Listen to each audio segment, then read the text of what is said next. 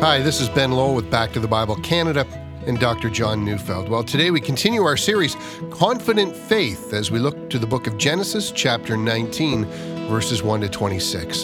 So turn in your Bibles now as Dr. Neufeld gives us a message entitled Fleeing Judgment Day.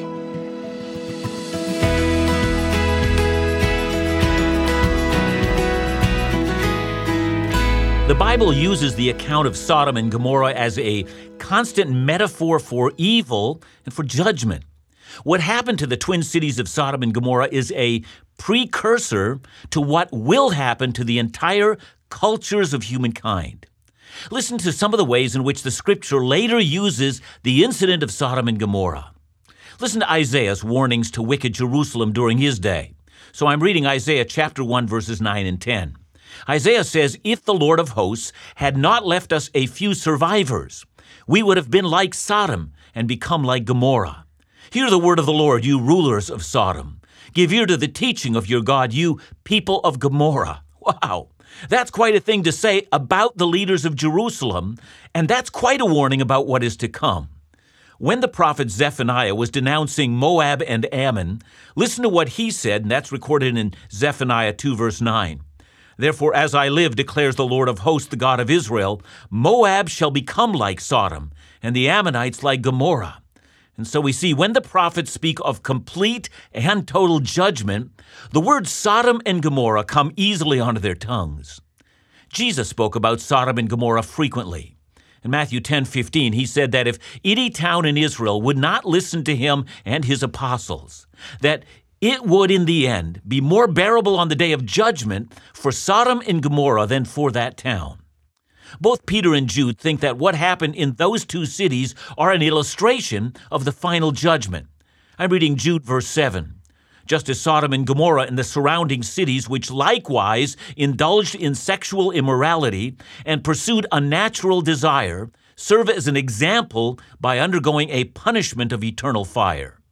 And so it seems to me that we really can't discuss Genesis 19 and the account of Sodom and Gomorrah with, without at the same time seeing in these two cities, while acknowledging them as real historical cities, and yet seeing them as a kind of an allegory of the great judgment to come. So I'm reading Genesis 19 1 to 11. The two angels came to Sodom in the evening, and Lot was sitting in the gate of Sodom. When Lot saw them, he rose to meet them and bowed himself with his face to the earth and said, My lords, please turn aside to your servant's house and spend the night and wash your feet. Then you may rise up early and go on your way. And they said, No, we will spend the night in the town square. But he pressed them strongly, so they turned aside to him and entered his house. And he made them a feast and baked unleavened bread, and they ate. But before they lay down, the men of the city, the men of Sodom, both young and old, all the people to the last man, surrounded the house. And they called out to Lot, Where are the men who came to you tonight? Bring them out to us that we may know them. Lot went out to the men at the entrance, shut the door after him, and said, I beg you, my brothers, do not act so wickedly. Behold, I have two daughters who have not known any man. Let me bring them out to you, and do to them as you please. Only do nothing to these men, for they have come under the shelter of my roof. But they said, Stand back. And they said, This fellow came to sojourn, and he has become the judge. Now we will deal worse with you than with them. Then they pressed hard against the man Lot, and drew near to break the door down. But the men reached out their hands and brought Lot into the house with them, and shut the door. And they struck with blindness the men who were at the entrance of the house, both small and great, so that they wore themselves out groping for the door. Well, let's start with getting a description of a culture that has become irredeemably evil. I want you to notice who was involved in this act. The Bible says it came from the entire population. It wasn't the criminal element in the city, it was everyone. This was a population overwhelmingly given to sexual indulgence at every level, and anyone entering into the city better beware this is how things are in this city. This was their cultural reality. In fact, if I were to describe this culture, and therefore describe the kind of culture that stands before the judgment of God, I'd have to describe three things. First, this culture is sex focused. When strangers arrived, the first thing the citizens wanted was sex with them. And in this case, it was homosexual sex. You know, until very recently, the English term sodomy meant any act of anal sex and was considered to be under the condemnation of God. But there's more here than homosexuality. You see, Sodom and Gomorrah became a symbol in the Bible of a certain behavioral pattern that can develop in a culture. As we have seen in Isaiah chapter 1, Israel was compared to Sodom and Gomorrah because they did not seek justice or encourage the oppressed or defended the cause of the fatherless. Or listen to what Jeremiah says in Jeremiah 23, verse 14. And among the prophets of Jerusalem, I have seen something horrible. They commit adultery and live a lie. They strengthen the hands of evildoers so that no one turns from his wickedness. They are all like Sodom to me. The people of Jerusalem are like Gomorrah. So Jeremiah says that adultery, lawlessness, and blatant refusal to repent is the spirit of Sodom. But now listen to Ezekiel 16, verse 49. Now, this was the sin of your sister Sodom. She and her daughters were arrogant, overfed, and unconcerned. They did not help the poor and needy. I mean, that's quite a list of sins arrogance and a total disregard for the welfare of others. To this, Jude adds what is blatantly obvious. Jude 7 Sodom and Gomorrah and the surrounding towns gave themselves up to sexual immorality and perversion. So, how do we describe a culture that is irredeemably evil? Well, it's about sexual perversion, all right. You can't ignore that. But it's also about arrogance, lack of concern for the poor, and giving power to wicked men. It's about a lot of things. We need to say it another way. In a society that is irredeemably wicked, truth, morality, and justice are secondary to the human appetite. See, once you understand the issues in Sodom and Gomorrah as greater than simply sexual misdeeds, you can clearly see the problem. To put it another way, the great issues that ought to consume a culture are God, truth, freedom, peace, order, decency, care for the poor, forgiveness, mercy, reconciliation, humility, fidelity, and faithfulness. Instead, Sodom thrives on the human stomach, the human appetite, the human drives, the meet my needs syndrome. Sodom is self absorbed, it can't get beyond itself. That's why I fear for our culture. I mean, read the papers. What do they tell you about our culture? Are we about truth? Are we about human appetites? See, the big issue in Canada today are things like abortion rights, which means I ought to be able to have sex without the worrisome child that ruins everything. And if it's not about abortion rights, it's about gay rights, or freedom to smoke marijuana, or safe injection sites. Yesterday it was the right to have sex outside of marriage, when today it's a right for people to practice sex in an increasingly sensuous and bizarre fashion. And who but knows what tomorrow may bring? Are the boundaries of sex among family members about to be challenged? Or about sex with children? Or the practice of polygamy? And with each hard won fight to push the boundaries one step further comes the brazen challenge that unless we accept and acquiesce, we are to be opposed as haters of others.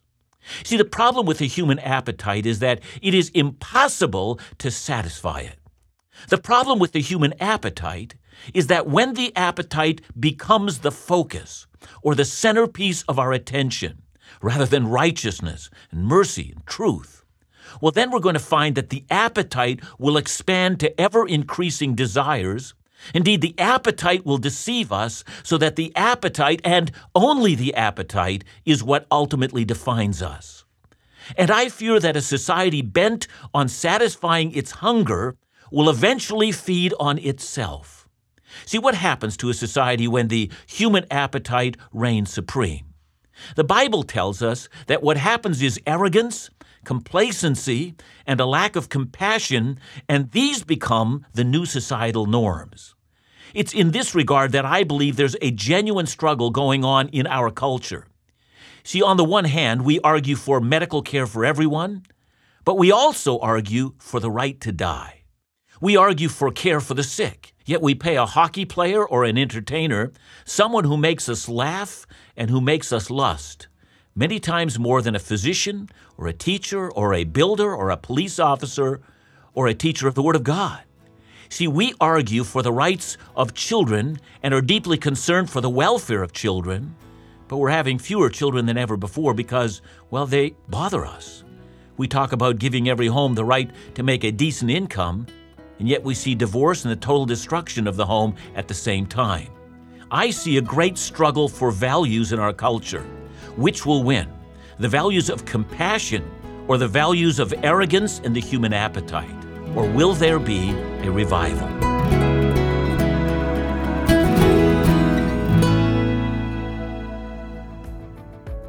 Sixty years of Bible teaching ministry in Canada is what we're celebrating in 2018. and For that reason, we're launching a number of special events and activities throughout the year to celebrate God's faithfulness. We begin this month by airing a new series featuring both founder Theodore Epp and Bible teacher Dr. John Neufeld. It's a special series for a number of reasons. First, the consistency of the messages from both men hold the same high standard of teaching you've become confident in. And secondly, there's a wonderful solidarity of mission and passion for the scriptures, the legacy, and vision for the future. As special gift to you, our friends and supporters, we want to offer this 60th anniversary five message series on CD as a free gift. All you need to do is contact us today and ask. And to receive more information or support the ministries of Back to the Bible Canada, call 1 800 663 2425 or visit backtothebible.ca.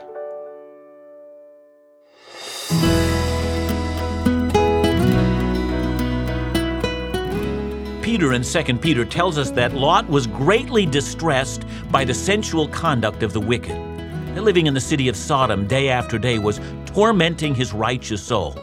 No doubt he tried to make a difference, but he failed. I tried to point out yesterday that Lot was more compromised than he knew. See, on the one hand, he takes the men into his home, showing care and hospitality. But on the other hand, he offers the men of Sodom his own daughters, being ready to condemn them to death in some misplaced attempt to care for his own guests. You can tell how compromised Lot has become. And that's where the angels step in. They simply rescue Lot, not just from the men, but also from himself. The angels strike the men with blindness, and the Hebrew word used here means a temporary blindness. They're blinded because of a brilliant light. And immediately as the men of Sodom become blind, Lot begins to see. These are angels sent from God, and they are here to tell him that Sodom, Sodom, Gomorrah, and the cities of the plain are all condemned. And so what follows then is a description of what happens when judgment comes to a city. I'm reading Genesis 19, 12 to 16. Then the men said to Lot, Have you anyone else here? Sons in law, sons, daughters, or anyone you have in the city, bring them out of the place. For we are about to destroy this place, because the outcry against its people has become great before the Lord, and the Lord has sent us to destroy it. So Lot went out and said to his sons in law, who were to marry his daughters, Up, get out of this place, for the Lord is about to destroy the city. But he seemed to his sons in law to be jesting.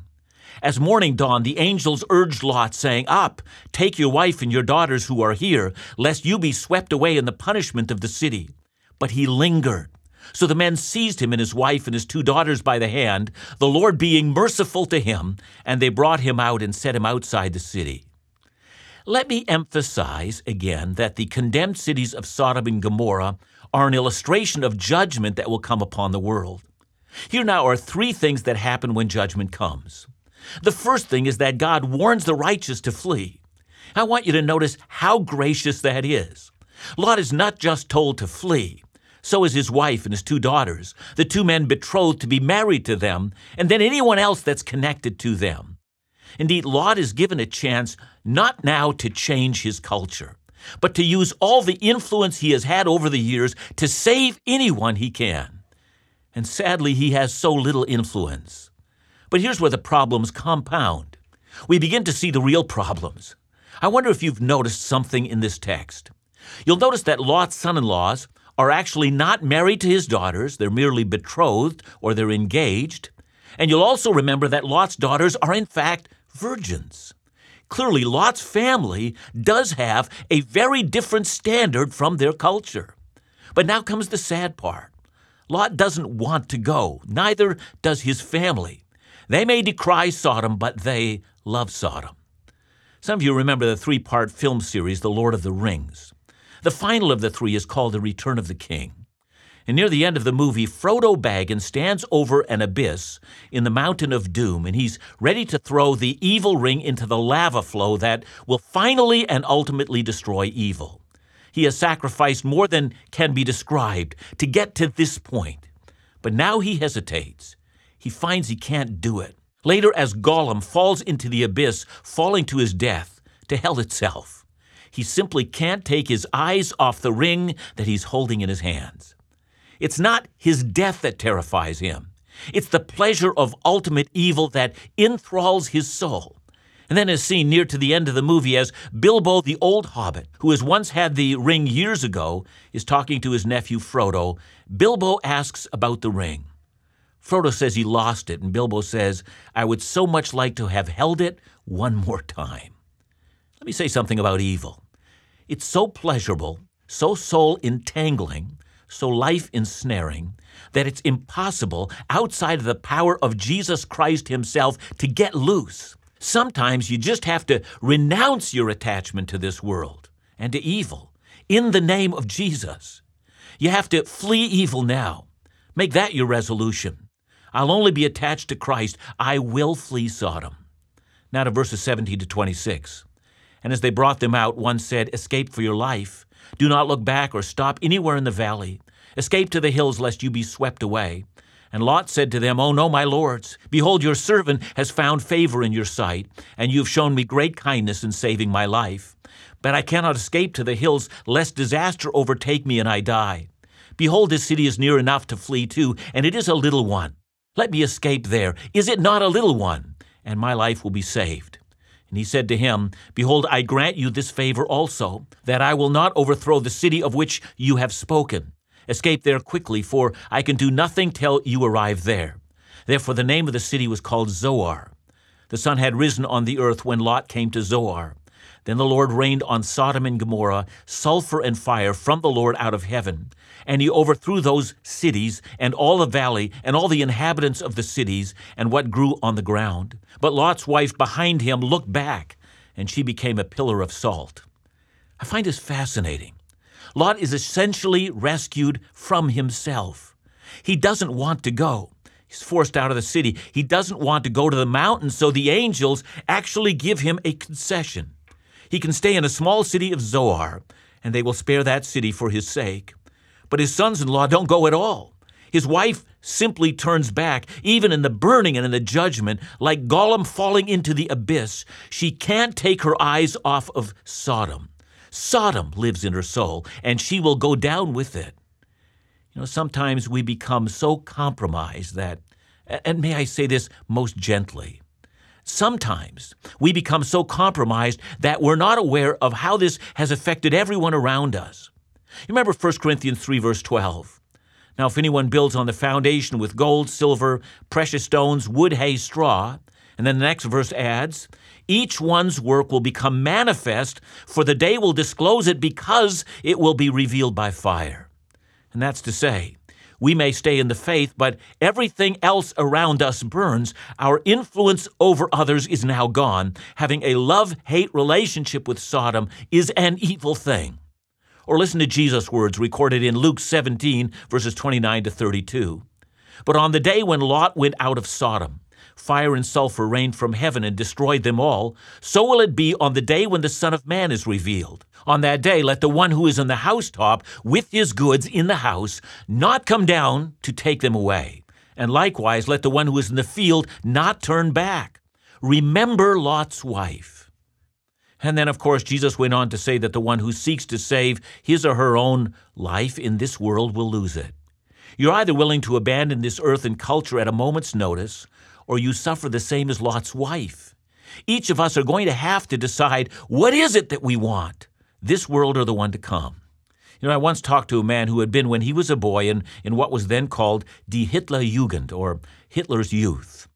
Hitler had wanted the disciple the next generation of, of Germany's children, and so, kind of like a Boy Scout program, German children were registered in this civic program. Well, this man told me that on one occasion he had actually met and shaken the hand of the Fuhrer.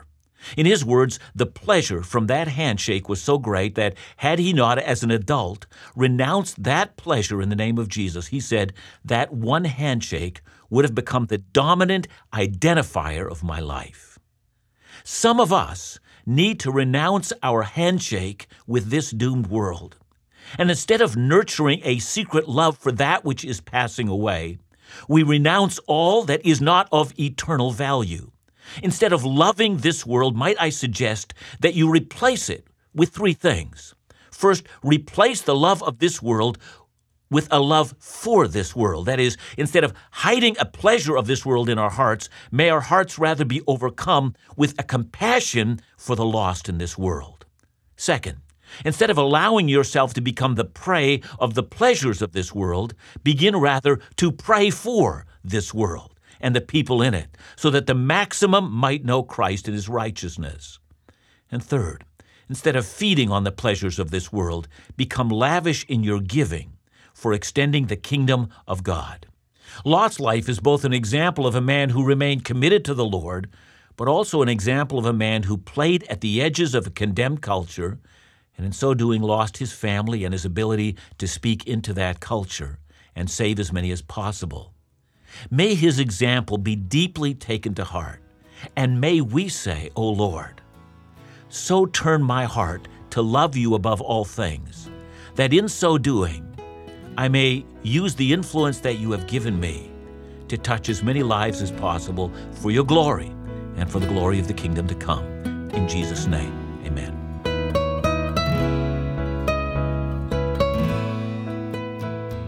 John, thanks for your message today. It makes me wonder a little bit because you know it's it's difficult in this day and age. We we tend to have our feet in both worlds.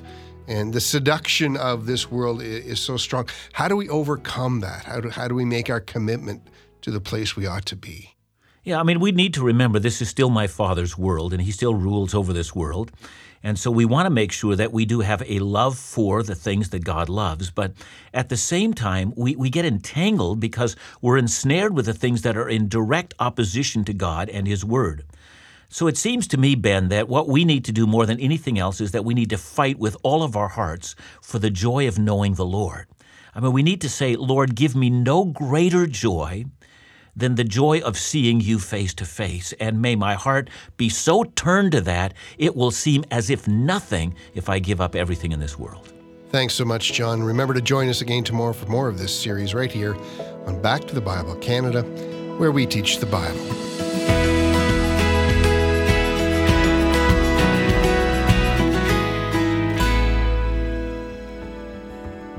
The legalization of marijuana. Are you ready? Prepared? Do you understand the impact on you, your community, young people?